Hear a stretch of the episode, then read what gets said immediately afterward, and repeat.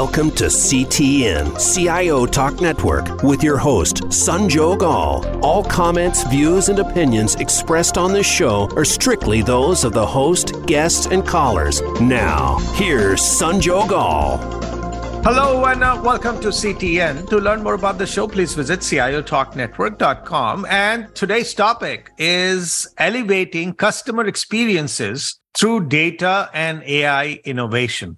Well, so when we talk about the world that we are living in today, customer experience is very important. And frankly, it is one of the top agenda for most organizations because that's the way for them to stay ahead of the curve and stay competitive. Now, when it comes to as businesses are trying to shape these customer experiences and interaction, and they're trying to use the digital transformation related efforts and emerging technologies, and also they are trying to redefine what their data strategy is, they're also at the same time being encountering this interesting, evolution of AI. So they're also looking at using AI, but then you have an issue with their ethics and how to best use it. So there are so many different variables that are coming through.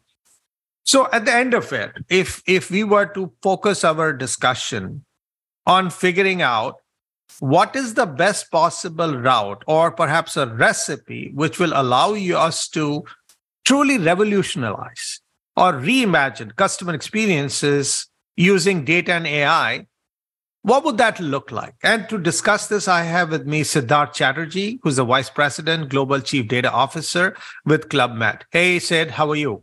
Hi, Sanjog. I'm doing fine. Thank you for the invitation. Absolutely. Pleasure is all mine. So as I kind of try to paint the picture, Sid, when we are talking about customer experience, that's actually one of the hottest thing an organization could invest in. And not just hot, it's the most critical thing. At the same time, we have had companies dealing with the data and AI-related challenges, innovation attempts, and whatever the results are that are sometimes great, sometimes not so great. So that is an ongoing evolution. But now, given that customer experience is the end goal and data and AI are kind of the ingredients of that recipe, what is holding people back from making that beautiful pizza, which is made out of pizza of customer experience, which is made out of the ingredients, which is data and AI? What's the top challenge people face? Thanks, Sanjog, for the question. And absolutely, before starting, I would like to say that there's no better time to work in data and AI than today, and where, as you rightly mentioned, everything is coming together, including this disruption of AI. Now, coming back to your question about what's holding back realizing the full potential of customer experience, I mean, it's still the same kind of reasons. I can make a parallel with my own industry, which is the tourism industry and the travel industry, which has for a long time suffered with a lot of legacy systems in their organizations. And the legacy systems are, they can be an obstacle to, have the interoperability between different systems. And as you rightly said, that the customer is the king. Everything that we do, especially in our business, the whole business is around the customer and how to make a customer as happy and as satisfied as possible. So unless and until you have this interoperability between data sources, overhaul of legacy systems, have the right organizations. I think even today, a lot of companies are not having the optimal right organization within their enterprise to take full value of data and analytics, which is a shame because, as you rightly said, the core of an amazing or amplified customer experience is actually the customer knowledge and the customer data that we can use in an ethical and a powerful way, provide amazing services to our customers. Now, when you are saying the environment that you're talking about, while the opportunity is there and there are some challenges, but frankly, anything new will have challenges. So how do you see your organization where you are at Club Med or your peers? How are they tackling it? Are they feeling already like tired heroes, or they are optimistic and zealous in terms of reaching out and doing things and ignoring the hurdles because they see the opportunity is too huge? What's the mindset as people are trying to tackle these challenges? Absolutely. So there are a lot of questions within your question, and I think there's a resurgence right now, with generative AI and all the buzz that we are having, and it's putting the agenda of data and analytics right on top of the table. Having said that, I think there's this notion of also the different generations of CDOs. The first generation of CDO was working a lot on compliance and mitigating risk in the years 2000 up till 2010. And then from 2010, you had the second generation of CDOs who were working a lot on data management and data governance, right? But unfortunately, everything to do with risk or data management or governance, they remain kind of in the background, and it's hard to get the right kind of investment and corporate executive level sponsorship. And this is why I think the current generation of CDOs, including myself, are more of the third generation CDOs, whose primary responsibility is to create value out of data and create great products and services for our customers and also internally for the employees. It's putting the topic back on the table, and there is more investment coming. There's more interest. Earlier you had to work a lot on creating a culture and to make people understand the value of data analytics, artificial intelligence. I think with currently what's happening in the space of artificial intelligence, I think we are winning many years on this culture building because people are educating themselves by themselves, right? So you have lots of inbound requests to create value through data, through AI and stuff like that. So I think there's a lot of enthusiasm in the market, in different companies, and people are using different ways to create value and progress. Data mesh was something which was being talked about a lot recently. I think now it's going down a little bit, but at the core, I think you need the right sponsorship at the very high level, and then you need the right organization, a federal organization to really get the message across, and then to start building those use cases bottom up and creating value in an iterative manner. See, when you speak about this whole area of something new, something showing potential, we all jump on it. And it's almost like deja vu when we had digital transformation concept was introduced.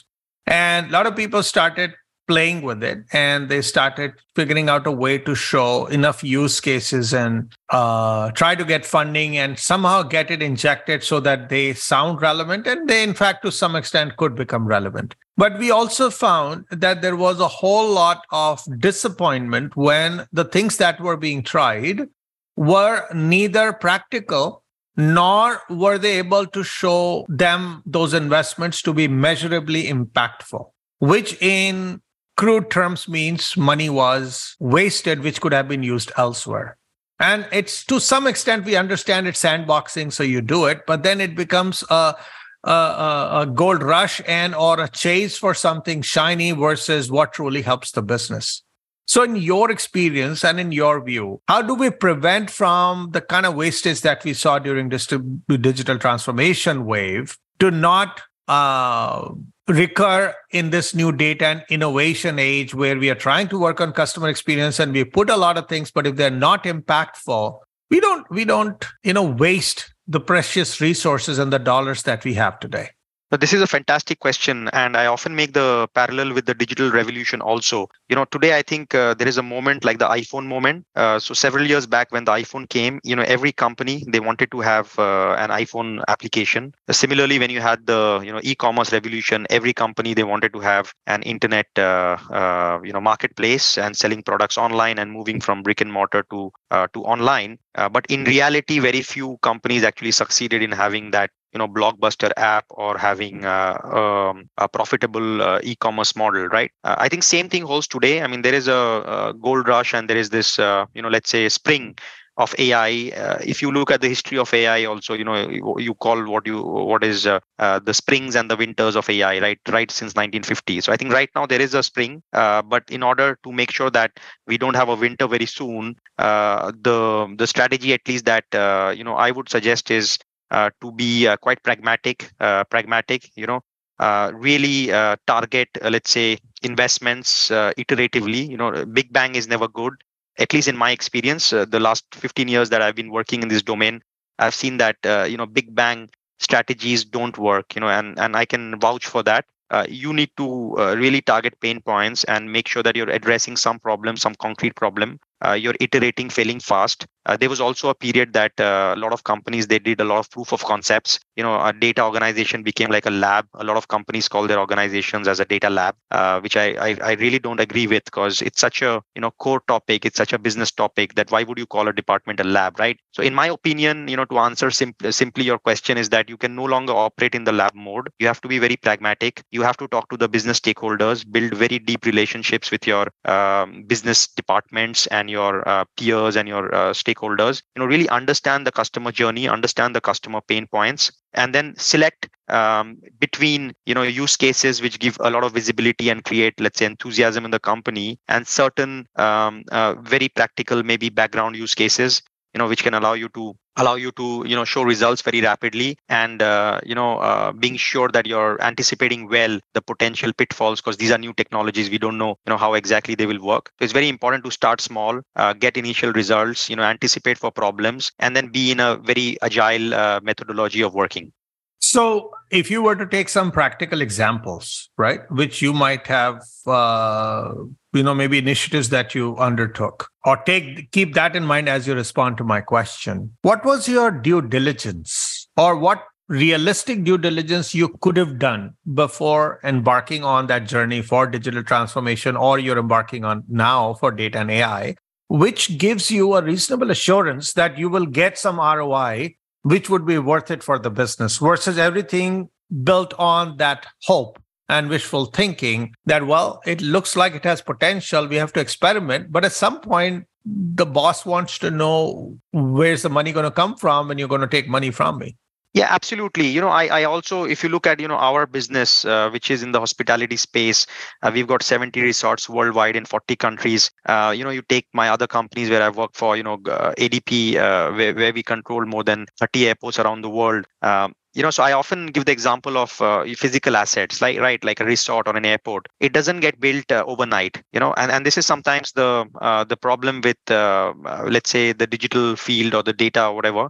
You get a impression that because it's powerful, because it's scalable, that it is fast, right? So it's very important to have that clear communication in terms of the expectation management. You got to manage the expectations, and there is a time of setup, there is a time of building the foundations. And in my case, in terms of practical examples, when I arrived in the company, my first priority was to ensure that we have the right organization in place, right? A right organization within the data office at the global level, and also the right kind of organizations or interlocutors in different markets and in different business units, right? For me, this is the foundation. So if you don't have the right organization, that people, individuals don't know what their exact roles and responsibilities are, I think that's a direct recipe for failure, right? So and that takes a bit of time to build. So once you have put that in place, then the next objective is obviously to understand, you know, the business very deeply, and also understand what are the pain points of your internal stakeholders, right? Along with obviously your external stakeholders.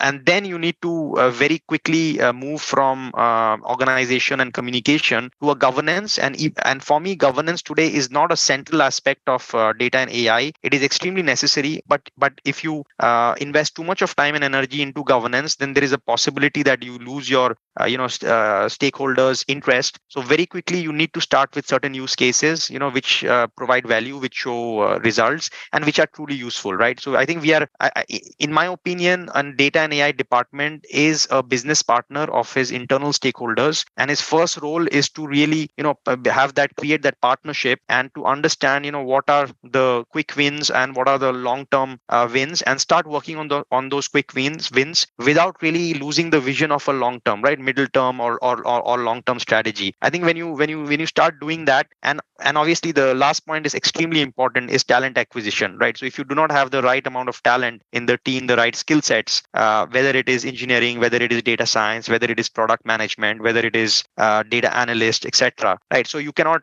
do anything. You know, at the end of the day, even though we are working with tools and technologies, the people make a big difference and a big role to play, because at the end of the day, you also need to be creative, right? And you need to think out of the box. And how can you think out of the box unless and until you don't have that deep link with your internal stakeholders and you have the right talent in place?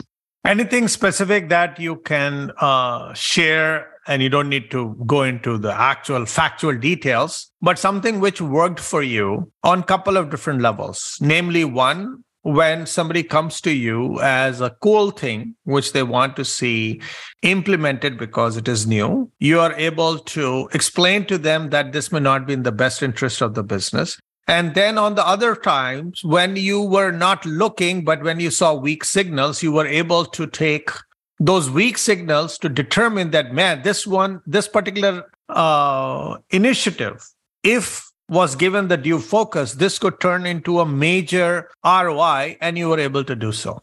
Yeah, absolutely. So I can give you a few examples, at Club Med, which has been about a year that I'm working over here. And I can also talk about, my previous experiences. So for example, I spoke about legacy systems in the travel industry, right? So in our company, we took a major decision of revamping all our legacy systems and putting in place a data factory on the cloud, in real time, real state of the art data factory. So this is a long project. It's a profound project because it requires so many different tracks to run simultaneously. It is a 12 to 18 month project, right? And then you need to make sure also that your data factory is functional and it's robust. So there are two ways of working on this kind of a transformation. One is that you wait right till the end of that cycle, and then you start working on, let's say, business cases.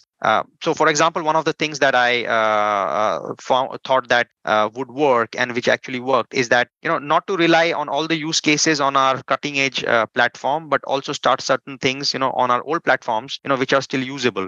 So to give an example, I mean, we are a completely omni-channel company and we have most of our customers coming through direct channels. So on average, annually, we receive about 1 million calls, and our customer, experience designers, travel experience designers need to process all these calls, right? So we quickly saw that there is potentially a chance of creating value and creating optimization in our, in our telephone systems and things like that. So we did a quick use case of taking a sample of a few thousand call recordings and then analyzing that with, natural language processing, speech recognition, and deriving rich sets of insights. So once we had that, and that took about, a few weeks to do, and immediately it kind of gave very rich and rich insights to our business units, right? And for who could start then working on strategies of building some services or communicating with the customers, etc. Right. So if I give you another example that I had in my previous company in Group ADP, so there was this phase where it was difficult to get new use cases or getting those big projects going, and we saw that that there was this real opportunity of doing automation. So for one of the departments who worked on airline marketing, we saw that they spent a lot of time in building reports and consolidating. Excel files, to build business cases for airline companies to create new routes. So we said that, why not work with these guys and then, automate it end to end, the reporting that they are doing, right? So it's not a very sexy project, but when we did that, we actually realized that we are saving more than 80% of time that they spend, right? So similarly, when you do one and then you see that, there are so many other places where you can actually do automation, right? And another example is, often it is sort of underlooked at, but I think business intelligence or data visualization is super important. So while we were working on profound use cases, on omni-channel customer journey and building a unique view, view of the client, we relied also on delivering reports, which are user-friendly, which are intuitive, which are intelligent, to our different business units, who gained value immediately, right? So in the first 4 to 6 months, you can build a lot of value by doing, certain analysis, which gives a lot of customer insights, or providing reports, which are, which were not existing before, but which can unlock a lot of, efficiency at your stakeholders' end. Now, where you have tried to do things, what are the top issues in terms of adoption? Because see, one is that you get something created in the lab, but most of the time digital transformation or even data and AI related, AI is too new for us to comment as much. While it's not new in the sense, AI has been existing, but in an enterprise setting, the adoption journey is just getting started. But for data, there has been a lot of effort put in, but adoption becomes the problem. What do you say is the top learnings you've had in terms of when somebody starts building something new and cool, which looks like it has all the ROI promise, but still it does not get adopted because of XYZ reason. What are those top reasons that you've seen which hinder adoption? So adoption is a key point, and I'm so glad that you're mentioning it to me. And I've seen this problem for the last 10 years because even when I was working at Technicolor, which was before I started working at Ogilvian Publicis, we were working on very cutting edge AI projects such as analysis of videos and analysis of social network data and building fancy tools, right? So, and what I realized is that, you can build the fanciest tools and very sophisticated, analytics tools or products or whatever. But there is if you cannot get it adopted, then, it comes back to your point about, wasting the investment money, right? So how can you actually ensure a good adoption? The best way to do a good adoption is not to start a project unless and until you have not asked the right questions to your stakeholder, when he is requesting for a certain product to be built. Right. I think the heart of the problem is really to ask those right relevant questions to be very sure that the initiative that you are going to take is matching with the pain point or his real need. Right. Because if you have, and in the digital also, we speak about this, creating a sticky product. And the only way you can create a sticky product is if you're delivering something which addresses a real need, right? So that's where I think we made a lot of progress in the sense that, we had a product management department in the data office. And in the beginning, we invested a lot of time to really, speak with the stakeholders and ensure that, before we start any project, that it is matching with their exact needs. But that's the first part. And after you actually work on it and you deliver it, I think you need to be very careful about and very rigorous in ensuring that you are, tracking the usage metrics. If I talk about dashboards or business intelligence or data visualization, we look at continuously, how many number of unique users are visiting these dashboards, what are the views, etc. And if we see that there's a drop in adoption, so we go back to these users and we talk to them, right? Similarly, when you talk about machine learning, when you're doing predictive analytics on customer data and you're doing, let's say, some kind of scoring or predictions, there's no use of these algorithms unless and until it is being used by the marketing, it is being used by the sales, department to do like real activations, right? And that's where you need to work in partnership and ensure that you have the right engagement from your business unit to implement those right activations of the products that you're building, and if you do that on a regular basis, then you see that adoption is growing, over a period of time. And you also need to have a very structured communication framework where you're discussing, with your internal client on a regular basis as to, what is hindering the adoption, right? And once you are in phase with the pain points of adoption, and often it's linked to bandwidth, right? So there might be the right intention, there might be the right product, but if you don't have the right bandwidth, at the other end, then the adoption will get hampered, right? So that's where also you got to help and handhold your user for adoption. Let's take a quick break, listeners. We'll be right back after these messages, and then let's talk about that. While we are going to be gung ho about the data and AI as we are trying to be in that race, in that trying to finding the ROI, and in that trying to sandboxing. At what point are you able to make a dent in the customer experiences? Because that's what you started with as the end goal. And how do you measure it? So one is to create an impact, but another is to measure and say, we are only going to focus on measurable impact. How do you go about doing it and still at the same time work with the evolving data and AI landscape? Please stay tuned. We'll be right back.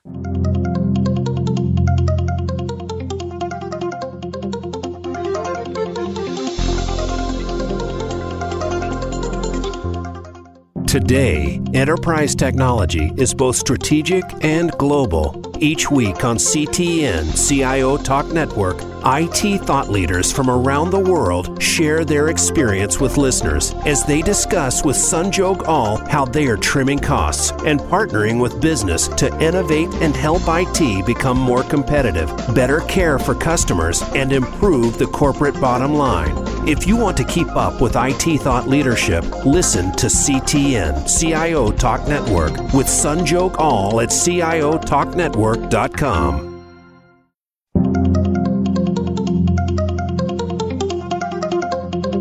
You are listening to CTN, CIO Talk Network with Sanjoy Ghall. To learn more about our program, please visit ciotalknetwork.com. Now, back to the show.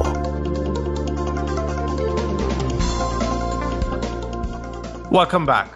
So, Sid, you know that we all would have two sides of the journey. One is you start with an end in mind, which is you would say, okay, we want to improve customer experiences and there should be some sort of a benchmark. On the other hand, you got other issues with respect to the very evolving field of data and AI. Second is when you try different things, some things work or don't work, you do sandboxing and then your adoption challenges. All of that said, the experiences that you generate, number one, are we able to measure them? Are they hard metric or soft metric? So if at all they're hard metric with the amount of effort that's going in, are we being net positive in this effort? Which means whatever you did, it should not be a loss-making effort.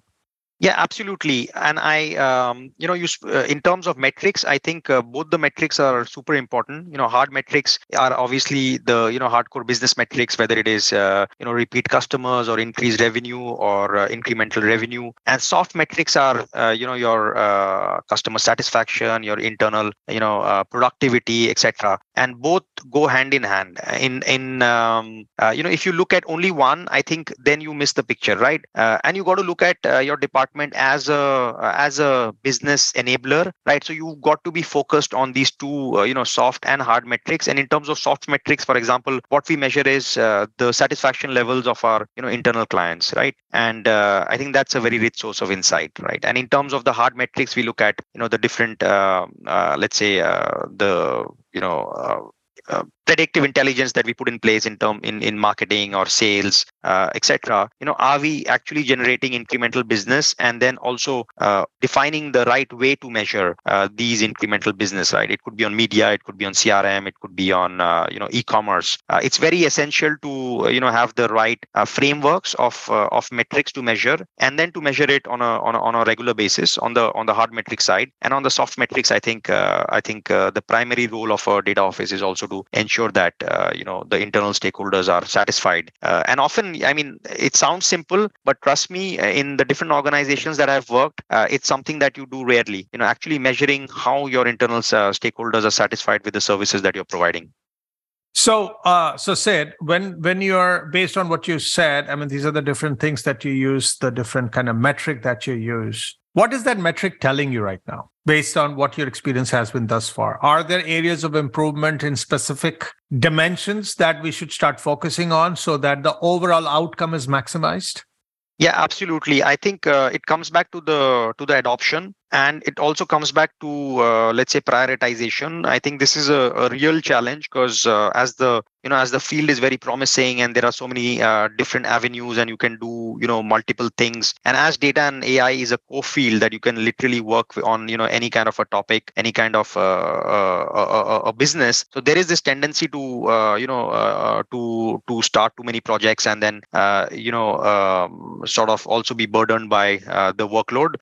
So in terms of what we are seeing positive results, obviously, in the initiatives that we are taking. But it's more globally that we are doing it, on the digital transformation, is to ensure that, we prioritize very precisely, the initiatives that we are going to take. So to give an example, we are using the OKR methodology, right? The objective key results. And that's something really interesting. And we do spend a lot of time in defining exactly how we're going to set our objectives, right? And objectives have to be long-term, and then breaking those objectives into short-term key results, and trying to formulate those key results, as much as possible to be business-oriented. It could be soft metrics, it could be hard metrics, but not having OKR key results such as, let's say, creating an ETL. I'm kind of caricaturing it, but that's not the right objective, right? So the right key result. Right key result has to be, creating X amount of ETLs to ensure that the supply chain unit is,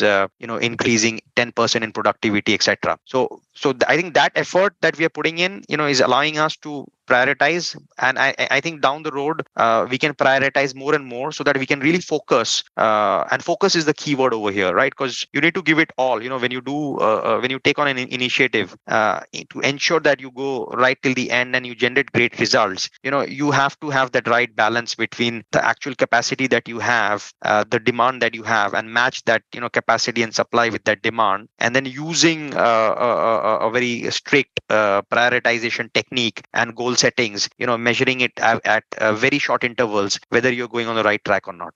So as you're working with your business unit leaders and business users and your own team, what are the top complaints that they are having, which is what you have to tackle for them to do the best they can to help achieve the maximum outcome? What is it that you're hearing from them?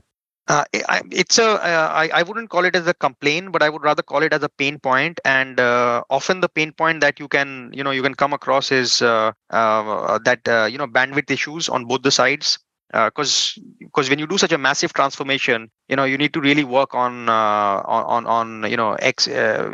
huge amounts of initiatives, right, and tracks, right? So there can be a bandwidth issue time to time at the business unit end. It can also be at our end, right? So that's one. And then secondly is also, you know, a bit of uncertainty around when we are overhauling legacy tools, etc. What is the right choices that we need to make in terms of the technologies that we are taking, or in terms of the teams that we are creating. So I wouldn't say that there are any kind of complaints, but there is this constant challenge of matching the objectives, the ambitions, initiatives, you know, with the actual reality on the field, which is bandwidth issues, and then, you know, real operational, also balancing between, let's say, you know, operational needs and long-term strategic, projects that can give you, you know, a lot of value, but the result is not immediate, right? So I would say rather that's the challenge of finding that right balance between, you know, short-term gains and then investing on, you know, long-term strategic gains. As business unit leaders, right? I mean, I know business users and others, you'll collaborate. What is it that would motivate and is motivating them? Because as you're on this journey yourself, right? So customer experience is everybody's responsibility, and it takes a village to deliver that customer experience. And frankly, when you talk about data and AI, somehow if you go to your marketing or your ops and other kind of department, they'll say, you know what? That's not my problem. That's your problem because you're the CDO. How do you bring them in the same court? And how do you get them going so that they support you, and in turn, you are going to deliver to them what they wanted? The problem is, it's often, or the opportunity at the business unit is, as you rightly said, it's not the data, right? It is their objectives, you know, and right now, you know, what most marketers are there's been a big change of marketing, right? So you no longer call it marketing, you call it more as, you know, customer experience, which you have been using, right? Or designing experiences, right? So there is we require to, create services that give more, autonomy to our, let's say, internal marketing or sales people. And then at the customer end also, they require a lot of services which allows them to, have self-care. And what do I mean by self-care? Self-care is being able to, you know, access information about our products and services, you know, if they're going to a certain resort, you know, to know post-transaction, to know exactly, you know, what are the activities that are available, what are the timings of the child care facilities, or things like what is the, you know, where is the swimming pool located, or what is the menu in the restaurant, and things like that, right? So today we do spend a lot of time in engaging with our customers in order to convey them, you know, certain informations that potentially they can access this information in self-care on our multiple omni-channel touchpoints, right? Whether it is the website, whether it is the mobile application, whether it is messaging systems, etc. And tomorrow maybe there'll be metaverse. You know, right now it's not so much of a buzzword. I think the discussion is constant, you know, as to how can we, you know, leverage the customer knowledge that we have and the data assets that we have, and then combine it with, digital opportunities of creating these memorable and impactful services for our customers. And the discussion is often around that, you know, how can I understand better the customer journey, right? To have better sales conversion? You know, how can I create customer services that give our customers more self-care, right? How can I, reduce, let's say, the bounce rate on the website, and based on that, actually, we through design thinking and, these kind of methodologies, we place data within this objective rather than actually, as you rightly said, working with data for the sake of working with data. Data for me has no value unless and until it can really serve a purpose, and I gave you examples of certain, purposes that business units look for. If you are to go ahead and get everyone in your team to start giving you the right kind of use cases, which actually are helping them on the ground, right? So you are asked to help activate those use cases, I believe, right? And then you go ahead and do that. And then they try to use it. Where all have you seen you've had unprecedented or like a totally unexpected, but a positive success when it comes to data and AI related use? Yeah. So in terms of the use cases, the approach that we have adopted is not to enforce use cases or top down, where, we are coming with use cases, or the other way that you said, right, that the business units are actually providing us with use cases. We actually do a bottom up approach, right? And this is where I think there's a good change that is happening, in terms of sourcing those use cases based on pain points, right? And in terms of, successes, for example, when I arrived, one of the main initiatives or the ambition was to build a good omni-channel data set, where you can actually understand clearly the customer journey, across our 11 touch points. And for your information, between the first contact of the customer till the final transaction, on average we have about 100 days, and it obviously depends on the different countries. So it's a really long customer journey. So the second advantage that we have is that we have a direct distribution, right? So we do not go through OTAs like booking.com and Expedia to actually, get customers. So we have about more than 70% of our customers who are coming through direct channels, right? So we have a very rich data source and a rich, customer database. But there was this real requirement to, join the dots and create an omni-channel vision of the customer. Right. So this is something that we prioritize in the beginning instead of prioritizing, let's say, other kinds of projects working on these siloed data sets. And we really, spend time on that. And we build this omnichannel data set, and then we provided it to our, marketing units, etc. And they started seeing the value, right, in terms of, optimizing their actions and understanding more the customer journey. And from there, you can have all kinds of activations of, optimizing your call centers, optimizing your emails, relooking at your marketing journey, etc. So this is one of them, but obviously there are other successes also.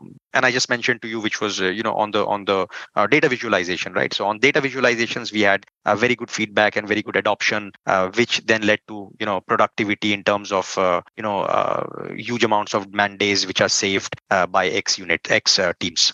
When you're moving at 100 miles an hour, like the way you are, right? You're giving ideas, people are asking for ideas, you're adopting them, you're sandboxing them, they're putting it into action, they're seeing value. Now, this engine will only become a bigger engine, a faster engine. But then at the same time, that's where the data governance part, because if you look at data initiatives, where fundamentally data itself has to be good. And for AI, data itself has to be good. So that means data governance has to be run properly. And for that, you need to have proper infrastructure, proper, rules, regulations, policies. And then again, adoption of that needs to be rock solid. And in fact, when we are looking at the AI landscape changing, even the data management structures like data mesh came out, and now people are also thinking about something even more evolutionary to handle AI. How do you keep up with that and keep your initiatives going at 100 miles an hour, but not at any given time where you have compliance and governance issues? What have you done to stay sane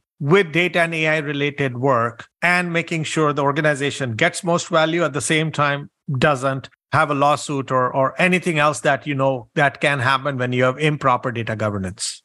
Yeah, absolutely. And this is a great question because, often a data and AI strategy is looked at as a leapfrog strategy. If you understand what I mean, like leapfrogging, from one point to the next point. And it is actually a huge challenge because data governance is absolutely, essential because that is the foundation of everything, right? So if you don't have the right data sets, if you don't have the right quality, if you don't have the right, exhaustivity of those data sets, and you don't have the right roles and responsibilities of who is in charge of, which data set of data assets, it becomes a big hindrance, right? But at the same time, you cannot have all the conversations around data governance because otherwise then, you don't see any business value, right? So you can, at the top level management, data governance is not a business topic, right? So you need to justify as to why do you need data governance. So we try to adopt the data mesh and we are implementing it. But right now we are not using the term data mesh because it can become a bit confusing, so we are trying to apply the principles of data mesh, right? And what are the principles of data mesh? So more about decentralization, of value creation, ensuring that we are organizing our data assets in different categories, whether it is transportation, whether it is sales, whether it is marketing, whether it is media, CRM, etc. So ensuring that we are giving identity to our different data assets, exactly the way you would manage physical assets, and then onboarding people through a lot of training and explanation and onboarding them to take responsibility of these data assets, right? And these people then they also work with different product owners, which are in the data office but also in the business unit. And the thing that we realized and we put in place is really an incremental approach, because if you try to the CDO comes and then within 3 days wants to put in place a data governance and sort out the whole palace, it's not possible. You can take the analogy of a little cleaning a little apartment versus cleaning a huge chateau. Chateau, it's not the same thing, right? So you got to clean it room by room, right? And then it has to be aligned with the use cases also that you're trying to achieve, right? So if you're trying to create a omni-channel journey of your customer and then take actions, then it is good to apply the data mesh principles on your data sets which are around the omni-channel journey, right? And then having the right stewards looking after that, right? So this is how we are doing it, and then obviously there's a lot of community building and also making it fun, right? Having interactions and sharing content and things like that, and making it a bit more fun than a very serious topic. Because sometimes governance sounds like a government with ministries and things like that, and that's what we are trying to avoid, and making the process more seamless, integrated with the use cases and the value generation. One last question, which is also one of the most important questions, is the leadership that a CDO, business leaders, executive management have to, the style that they have to use, right? What is it that you've seen been most successful in terms of the leadership mindset, communication style, collaboration style, which has actually allowed your organization, and what you've seen in many other organizations has allowed them to use data and AI to really bring good customer experiences? In terms of the qualities of the leadership, I think, and I think you would agree with me, I think humility is the number one quality that a CDO or a data leader, of a data function needs to have. Because as you rightly, and we discussed this, that there have been so many, you can see so many examples of things going wrong, and also within the CDO community, you see a big churn, right? So on average, the CDO tenure is not more than 2 to 3 years, and that for me is a big tragedy as to why the CDOs are not able to go more than 2 or 3 years. So I think humility is very important. Understanding the business is extremely important, because at the end of the day, I mean, data and AI and all these things mean nothing unless and until you are in sync with the realities of the company or the organization, in link with the pain points of your stakeholders. And for that, I think going on the field and actually learning on the field. For example, from time to time, I go to our call centers and I sit and discuss with our agents, just to understand and just watching them talk to the customer and understanding, the questions of the customers and the friction points and, how are they using the systems and things like that. Similarly, going to the resorts and then, talking to our, GOs, as they are called to see, how they're working and what they're doing and how they're dealing with the customer, talking to the customers. I mean, I think the best thing to do is to talk to the customers customers, and you learn so many things, right? So I think, being humble, not taking for granted that everything is going to work, anticipating, going on the field and actually seeing what's happening, working with your, actual operational people, and understanding how they work. And then obviously, communication and, in French, we call it like pedagogy, having this ability to actually simplify things. I think, in one of the interviews, I mentioned a conference, it was, they asked me what is actually the role that the CDO plays in data governance, right? So I said that the role a CDO plays is that of a CTO. And what did I mean by CTO, a chief talking officer? I said it in a joking manner, but I think it's really important to be able to simplify and talk, and and talk with as many people as possible and explain what we are doing and about the, advantages, the opportunities, but also the complexities, and to, make them feel that you are in their team, right? So, and you're not a, let's say, a separate entity, who's doing his own thing, but really in sync with the actual business operations and in the simplification process of explaining the advantages.